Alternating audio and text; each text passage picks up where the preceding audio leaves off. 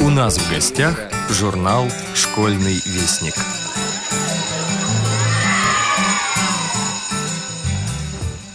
Засентябрило за окном, и что же? Я наслаждаюсь этим днем погожим, Смотрю в озера небеса, в них таю, В заоблачные дали улетая, Вдыхаю листьев аромат с горчинкой, Любуюсь кружевами паутинки И радуюсь прожитому мгновению, Черпая неземное вдохновение.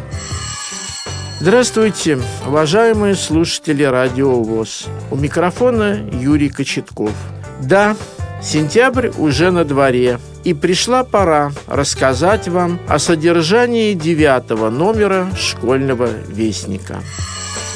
Наш корреспондент Илья Бруштейн побывал на туристическом слете, организованном Санкт-Петербургской региональной организацией ВОЗ при консультативной и организационной поддержке отдела по работе с молодежью КСРК ВОЗ. Слет проходил в поселке Лосево Приозерского района Ленинградской области с 31 июля по 2 августа на турбазе «Лена». О том, кто там был, что там происходило, о впечатлениях участников слета и о проблемах туризма вы узнаете, прочитав статью «Мы одна семья».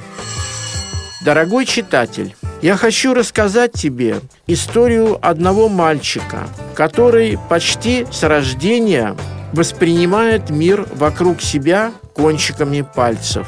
Когда его родители узнали, что их сын лишился способности видеть, они испытали очень сильный удар, но не растерялись взяли себя в руки и стали жить с тем, что есть. Так начинается статья «Жизнь с Брайлем», написанная Валерием Войлочниковым, учеником 9 класса губернского лицея-интерната для одаренных детей. Валерий живет и учится в Пензе. Он рассказывает, каких успехов уже добился, чем сейчас занимается, о своей мечте и о многом другом. Но ничего бы мальчик не добился, если бы однажды в раннем детстве не познакомился с азбукой Брайля.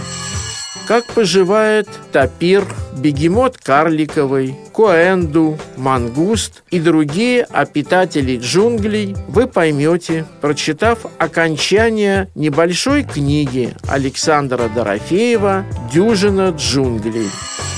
По давно сложившейся традиции, рубрика нашего журнала «На поэтической волне» состоит из двух частей – первой знакомим с творчеством поэтов-инвалидов по зрению, а во второй – с биографией и стихами известных забытых сегодня российских, советских и зарубежных поэтов.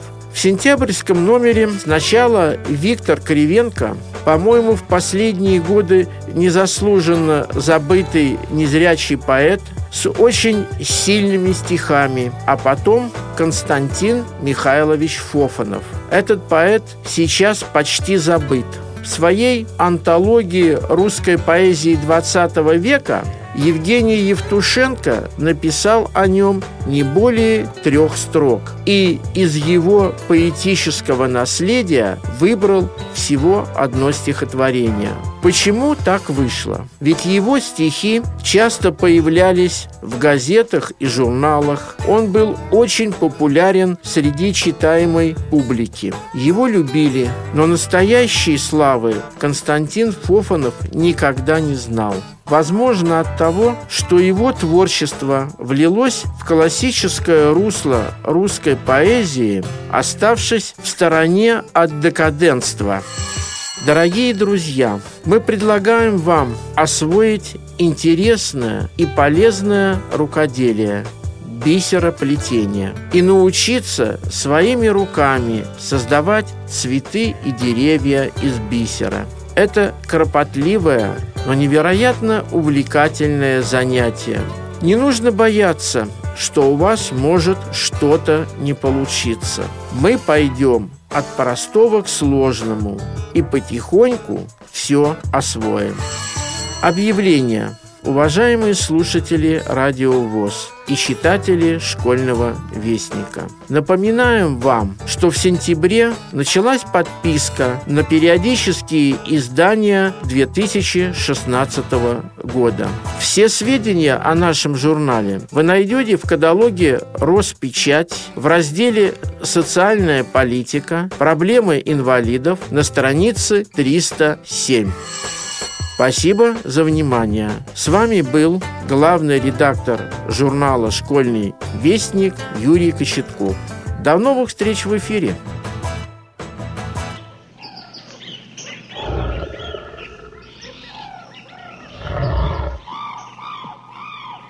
Александр Дорофеев.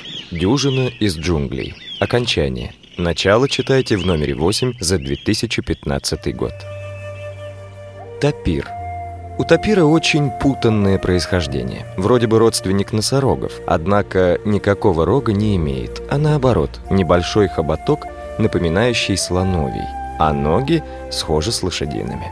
Впрочем, несмотря на такой винегрет, о тапире смело можно сказать и ладно скроен, и крепко сшит. Высотой он более метра, а длиной около двух. Не газель, конечно, однако и не бегемот. Вполне стройного сложения – Полагают, что тапир – одно из древнейших млекопитающих. Некоторые ученые называют его живым ископаемым, в том смысле, что предки тапира жили примерно 30 миллионов лет назад. И с тех пор он не слишком-то изменился. В таком постоянстве, согласитесь, есть своя прелесть. Тапир, сколько себя помнит, избегает открытых мест и живет в самых глухих джунглях. Проложив один раз тропу, так и ходит по ней, не отклоняясь ни влево, ни вправо. Бредет медленно, осторожно. Зрение у него слабое, зато слух и чутье хоть куда. Уши прислушиваются, хоботок принюхивается. Вдруг, уловив какой-то непорядок, тапир замирает. Кажется, что еще на 30 миллионов лет. Стоит, не шелохнется, только поспешно поворачиваются на разные стороны уши, улавливая разом все звуки джунглей – и снует туда-сюда хоботок, вытягивая тысячи запахов. Если угроза почудилась нешуточная, топир срывается с места, будто валун с косогора. Нет ему преград. Долой с нахоженной тропинки. Опустив голову, слепо несется вперед куда ни попадя, сквозь чащу, дебри, бурелом, через пеньки, болота, озера, реки, коряги и овраги. Может, в памяти тапира еще живо громадное и свирепое зверье до исторических времен. От них единственное спасение – такой шальной бег. И даже если нынешний хищник, вроде ягуара, успел вскочить ему на спину, все равно под ударами сучьев и оплеухами ветвей не удержится. Рыкнет напоследок, сваливаясь, да и отстанет. Шрамы-то на шкуре тапира быстро заживут. Чего ему жалко, так это излюбленной тропинки. Теперь непременно протопчет новую, а о старом пути навсегда позабудет, словно и не было его. Честно говоря, тапир бежит от всех, даже от маленькой какой-нибудь шавочки, которая сама только что со страха лужу напрудила.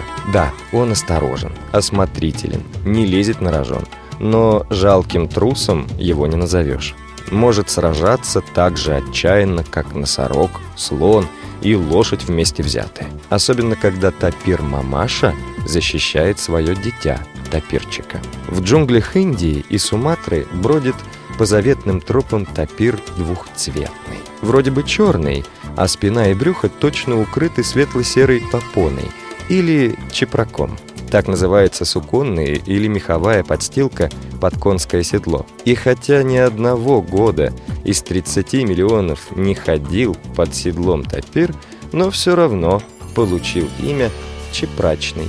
У него, между прочим, есть и ближайшая американская родня. Правда, тамошний топир поскромнее, простой, темно-бурой окраски. Однако сходство в повадках между ними куда больше, чем различий. Топиры предпочитают сумерки – а в полуденные часы укрываются от зноя и насекомых, купаются, валяются в грязи. Едят они в основном листья деревьев, но если изредка забредут на плантацию, то уплетают за милую душу сахарный тростник, дыни, манго и овощи, какие подвернутся. Очень любят полизать соль. Пойманный в детстве, тапир скоро привыкает к неволе, да не всякому позволит себя трогать и гладить. С виду он добродушный, мирный, робкий. Впрочем, далеко не квашня, есть у него характер – как говорится, себе на уме. Кстати, о мозге тапира. Увы, он очень малый легок. Всего-то тысячная часть от веса тела. Но это вовсе не означает, что тапир безнадежный дурень. Мозг-то мозгом, а ум, скажем, сам по себе. Тут и догадка, и смекалка, и куча всяких полезных чувств. Вроде предвидения. Как бы там ни было, а прожил тапир 30 миллионов лет почти без изменений. Разве это не успех, не признак ума? Другие, куда более мозговитые, давно за это время повымерли или так переменились, что не узнать. Эх, должно быть в мире хоть какое-то постоянство. Пусть это будет тапир и его тропинки. Бегемот карликовый. Этот бегемот будто нарочно сотворен для жизни в домашних условиях. То есть, как будто бы специально выведен, как, например, порода карликовых собачек. И правда, кажется, что был он когда-то вполне ручным. Может, в незапамятные времена карликовый бегемот проживал в чьих-нибудь замках и дворцах, ныряя и болтыхаясь вместе с хозяевами в бассейне. Бегемота могли использовать как передвижной диван или накрывали на его спине водоплавающий столик, чтобы выпивать и закусывать в прохладе. Длиной он всего-то около двух метров, а весит меньше 300 кило. Действительно, удобен в домашнем хозяйстве. Для сравнения, его собрат гипопотам длиннее более чем в два раза и неизмеримо тяжелее, в 13 раз. Словом, карликовый бегемот рядом с ним как мотоцикл перед трактором. И по сей день у него гладкий, ухоженный вид, хотя, конечно, немного уже одичавший. Издали, особенно когда лежит, он напоминает чуть недоспелую оливку и цветом, и статью. Таком случае голову проще всего найти по небольшим торчащим ушкам. Тогда на противоположной стороне должен быть хвост с пышной кистью. Верхняя губа бегемота свешивается над нижней таким манером, что ее изгиб образует мягкую приветливую улыбку. Немного грустно, точь-в-точь, точь, как на всемирно известной картине, от которой глаз не оторвать. Как многие домашние любимцы, внезапно лишившиеся крова над головой, бегемот бесспорно очень переживает, не понимая, как это все приключилось. Нет ли в чем и его вины? Большую часть своей жизни, если не спит, он бродит в задумчивом одиночестве по джунглям, питаясь корешками да клубнями. А иногда пускается в дальние странствия, словно хочет отыскать потерянных хозяев. Сейчас он обитает на западном побережье Африки, у Гвинейского залива. В общем-то, сосед гориллы. Есть догадка, что именно горилла в лучшие свои времена, в эпоху умственного расцвета, создала на основе огромных гипопотамов новую породу карликовых бегемотов для личных нужд и развлечения, а впоследствии, избрав растительный образ жизни, оставил свое детище без опеки. Так, предоставленный самому себе, бегемот едва не погиб в диких джунглях, но все же кое-как выдержал. Научился, например, копать уютные норы, ведущие с берега прямо в воду. Любит бегемот вздремнуть в норе. Хотя, в отличие от гипопотама, он поселяется не в реках или болотах, а возле них, в самых густых и непроходимых зарослях. Заметив опасность, не спешит укрыться в воде или норе, а спасается бегством. Как ни странно, обликом и привычками бегемот напоминает весьма растолстевшего тапира – Впрочем, кто сейчас знает, с кем скрещивал горилла гипопотама? Коэнду. Живет он в Бразилии, среди высоких джунглей. Сразу и не разберешься, кто таков. Может и хорош собой, да так укрыт лохматой шерстью, что физиономии толком не видать. Какой-то лохматый древесный отшельник. Съежившись, сидит на дереве Каэнду, будто помятый тюк шерсти, из которого торчит отдельно взятый хвост длиной в полметра. Словно щупальце надежно обхватывает ветку. Сразу видно, какой самостоятельный, цепкий хвост. Каэнду так и называют – цепкохвостый – с помощью хвоста, плотно прижимая к ветвям широкие стопы, скитается он в одиночку под джунглям, поглощая фрукты, стручки и листья. На это стоит поглядеть. Особенно любопытно, как Каэндо перебирается с одного дерева на другое. Перво-наперво он прочно утверждается на ветке, вцепившись в нее хвостом и задними лапами. Затем медленно распрямляется, протягивая передние лапы к ближайшей ветви соседнего дерева, как будто перекидывает мостик через пропасть. Едва ухватится покрепче, тут же отцепляет хвост и лапы. Ах, это жуткий миг, когда Каэнду повисает на одних только передних лапах. Кажется, пропал бедняга, сейчас сорвется. Но тут как тут, взметнувшись, успевает хвост, а вскоре подтягиваются и задние лапы. Днем Каэнду спит, усевшись в развилке ствола. Один хвост не дремлет, цепляясь на всякий случай за какой-нибудь сучок. Скучный, вялый и неухоженный вид Каэнду. И запах так себе, не первой свежести. Известно, что все это бывает от глубокой тоски. Да только вот откуда она, тоска-то? На каком дереве выросла? Подслеповато и безрадостно смотрят небольшие круглые глазки Каэнду. Нюх у него неплох, а вот осязает он несчастный голым кончиком хвоста. Ну, спрашивается, какие впечатления получишь, постигая окружающий мир хвостом?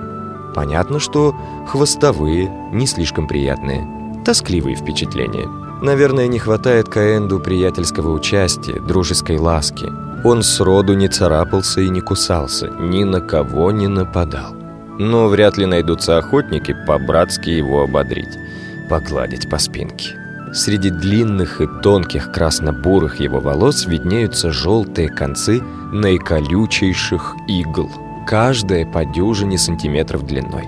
При любой опасности тут же они навостряются, дыбом встают, постукивая друг о дружку, как пики. А Каэнду, увы, все вокруг кажется угрожающим. Этакий у него невеселый, цыпкохвостый характер. Чуть что – пики к бою. Если по глупости, да неопытности кто-нибудь вздумает схватить Каэнду, дорого поплатится. Раны от игл настолько глубоки и болезненны, что можно истечь кровью. Впрочем, сами сунулись, а Каэнду не напрашивался. В светлые лунные ночи редко, но бывает, что несколько Каэнду собираются вместе. Странная эта сходка, унылая, тоскливая, без игр и песен, без плясок и потасовок. Неподвижно лежат на земле черные, горбатые тени Каэнду. Ну точно поминки. Коротко, как заговорщики, пошушукаются неизвестно о чем, да и разбредутся. Каждый своей дорогой. Ни тебе здравствуй, ни до свидания. Ох и скучна жизнь древесных отшельников. То и дело, ощетиниваются они иглами, воображая, что все против них. Вот бы им побриться да освежиться. Глядишь, все иначе бы устроилось, куда веселее. Хоть и больше опасностей, зато не называли бы Каэнду дикобразом. От одного слова «дикобраз» волей-неволей затаскуешь. Да так уж устроен наш мир, и в частности джунгли, что всему там есть место и тоске, и печали, и радости, и веселью. У всякого свое бытие. Мангуст. Большой весельчак и хитрец мангуст. Наверное, других таких во всей Индии, да и на Цейлоне, не найдется. Голова у него крупная, с округлыми ушами. Мордочка заостренная. Он всего-то с полметра в длину, на коротеньких ножках и покрыт жесткой длинной шерстью серебристого оттенка. Такая шкура очень помогает ему в некоторых переделках.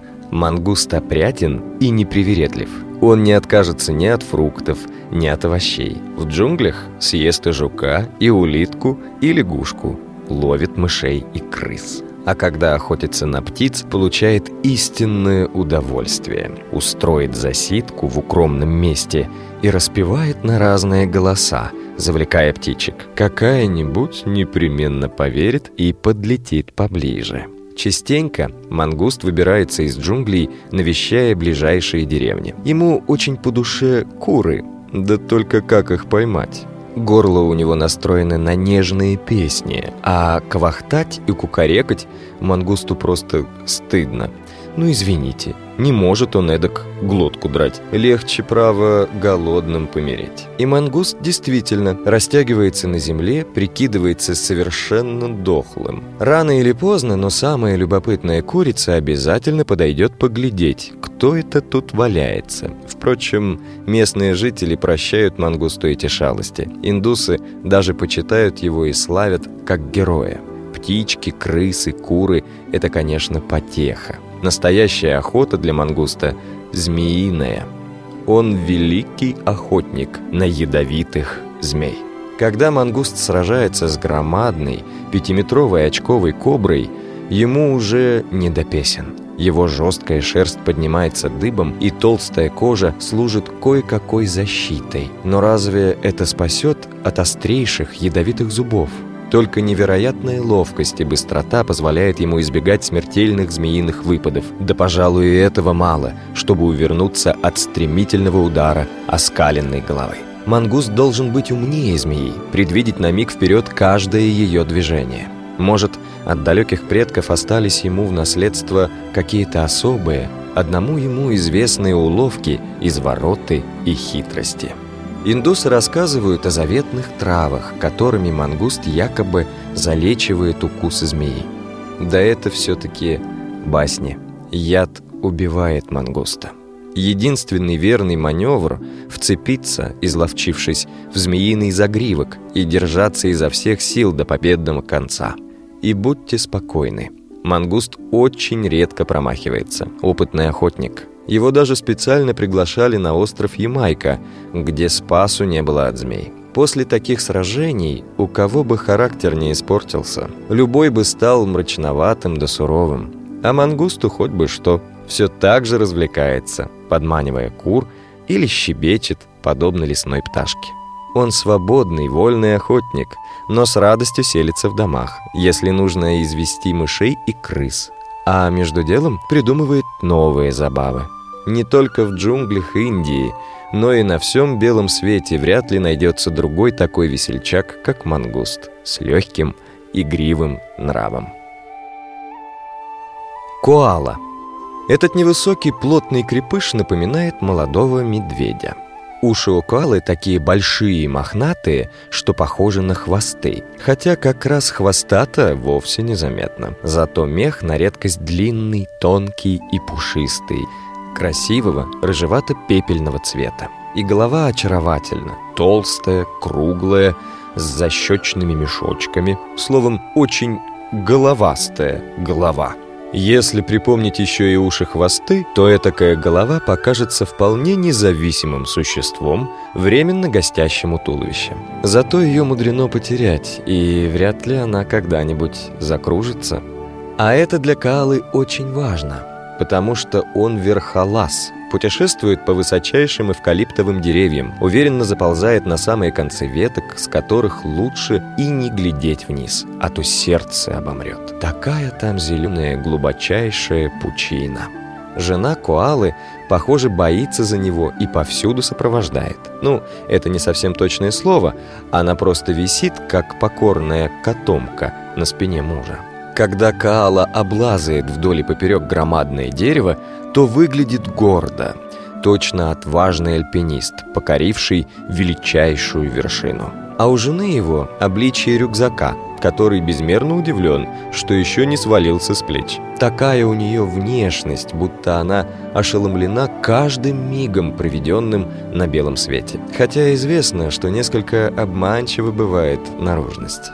Конечно, Каала – примерный семьянин, заботливый муж, но жена у него просто героическая. Может, со стороны это и незаметно, но как раз она нашептывает в пушистое ухо коалы, в большую его толстую голову, куда ему ползти, по какой именно ветке. Без этих указаний Каала, скорее всего, навеки заблудится в древесной кроне. Такая это трогательная парочка. Днем спят, укрывшись в густых вершинах, а ближе к вечеру начинают неспешно обрывать передними лапами листву и молодые побеги.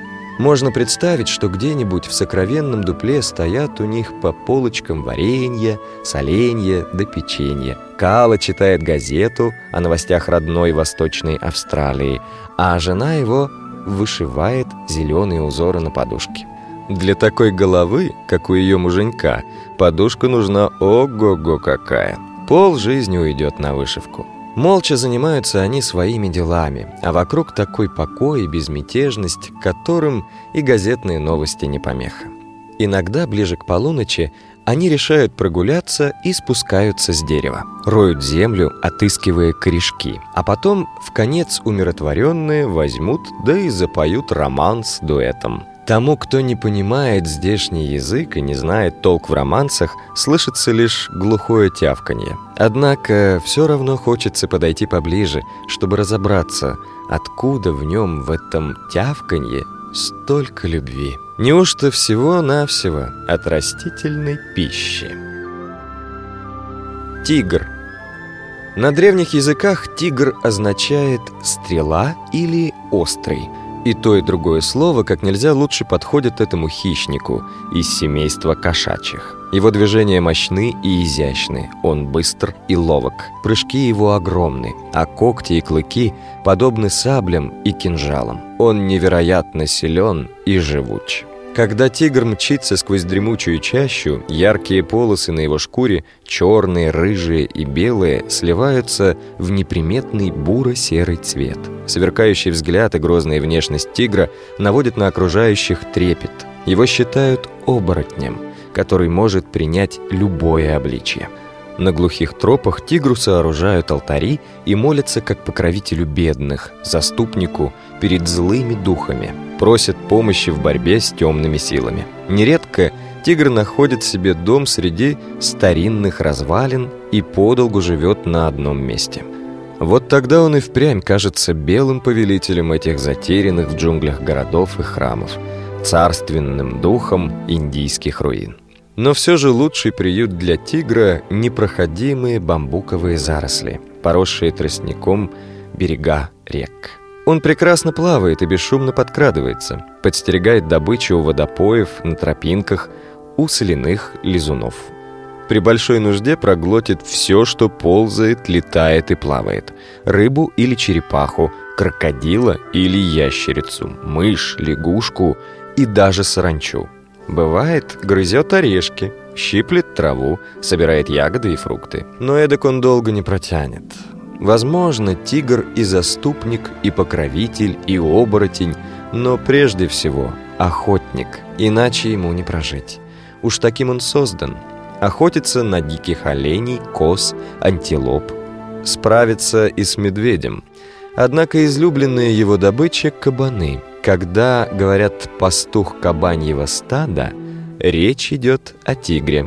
Добычу он утаскивает в глухомань, в самые дебри, где спокойно отобедает, съев за раз килограммов 30 мяса. Затем на пару дней им овладевает дремота и сонливость. Он лежит как в обмороке, почти без чувств.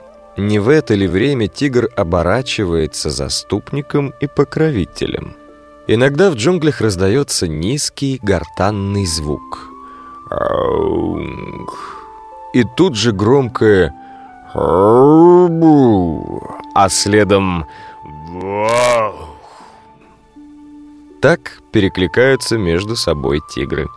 О чем они толкуют, трудно сказать. Но в голосах этих звучит такая страшная сила — и первозданная мощь, что немного найдется желающих постигнуть их смысл. Брачные драки между тиграми кровавы, но до смертоубийства не доходят. Себе подобных они не убивают. Логово тигр устраивает в горах, пещерах или расщелинах утесов. Оно выслано сухими листьями и травой, а бывает и вовсе голым. Только что родившиеся тигрята не крупнее кошки, но подрастают очень быстро. Уже через месяц мамаша выводит их оглядеться, что происходит на белом свете. И все же лет до трех молодой тигр держится вблизи логова, не решаясь начать долгое странствие по этому огромному, диковинному миру. Наверное, как любая кошка, он замечает вокруг темные силы и чует злых духов, с которыми ему покуда не справиться. Обычно тигр избегает мест, где живет человек. Но порой, по непонятной прихоти или из любопытства, выбирает добычу на сельских пастбищах. Возьмет да и утащит вдруг домашнюю скотину – барана, козу или корову. Впрочем, среди всякого племени встречаются безумцы, побежденные злыми духами, без царя в голове, с полным затмением. Такой в горячке без нужды перережет все стадо, а ночью будет рыскать по ближайшей деревне. Теперь ему всего один шаг до того, чтобы стать ужасным душегубом, тигром-людоедом. О людях и зверях. Иной раз можно услышать «ну, братцы, и жизнь у вас, как в джунглях». То есть имеется в виду, что совсем дикое житье-бытие, когда никакой уверенности не то что в завтрашнем дне, а в следующей секунде того и гляди сожрут. Хочется защитить джунгли. Далеко не все так уж и печально. Во-первых, их обитатели не стараются выглядеть лучше, чем есть на самом деле. Ну, может, раз в году во время брачных церемоний пускают пыль в глаза. Да это постительно. Все для продолжения рода. Во-вторых, жители джунглей естественны. Каждый вполне доволен тем, что имеет от рождения. Поэтому что их и мучает, то блохи, клещи да москиты. А ненависть и зависть им неведомы. Но с чего бы это, скажем, руконожка завидовала муравьеду или ленивец горилле? Вряд ли какое-нибудь травоядное жалеет о том, что не ест мясо, не охотится, а только копается на травке или обдирает листву. И, наконец, в-третьих, никому там и в голову не приходит уничтожать и оскорблять соседа или любого встречного поперечного. Ну уж если тебя съели, значит, такова судьба. Как говорится, никакой личной неприязни. Так что никто понапрасну и не обижается. Конечно, жители джунглей делятся на сильных и слабых. Однако нет среди них ни богатых, ни бедных.